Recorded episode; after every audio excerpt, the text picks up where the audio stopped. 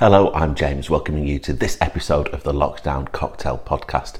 It's very much a morning after the night before episode, so grab yourself a coffee, wash your hands, and then come back and let me tell you all about it.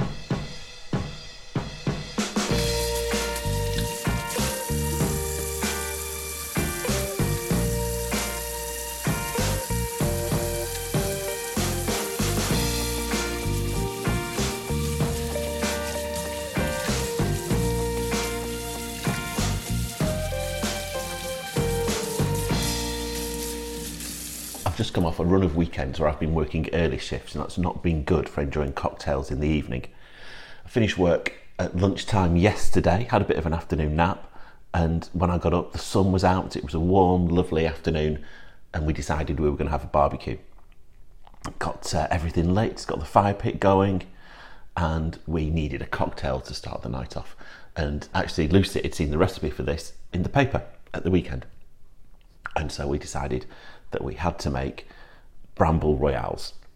It's not that long ago, just a couple of months, that the Bramble was everywhere on Boo's Instagram. You couldn't open Instagram without seeing everybody's pictures of that lovely icy glass with a purpley lace across the top where the creme de mure had been drizzled in.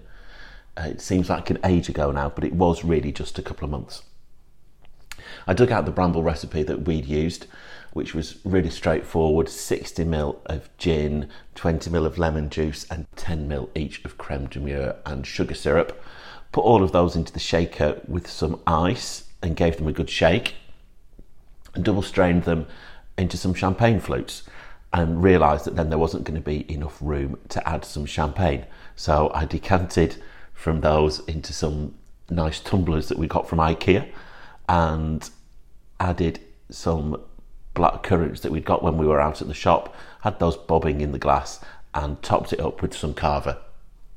And it looked really pretty. It's a really soft purple colour that the drink goes, and put some metal straws in and took a sip, and boy, it was delicious. It's a really nice drink.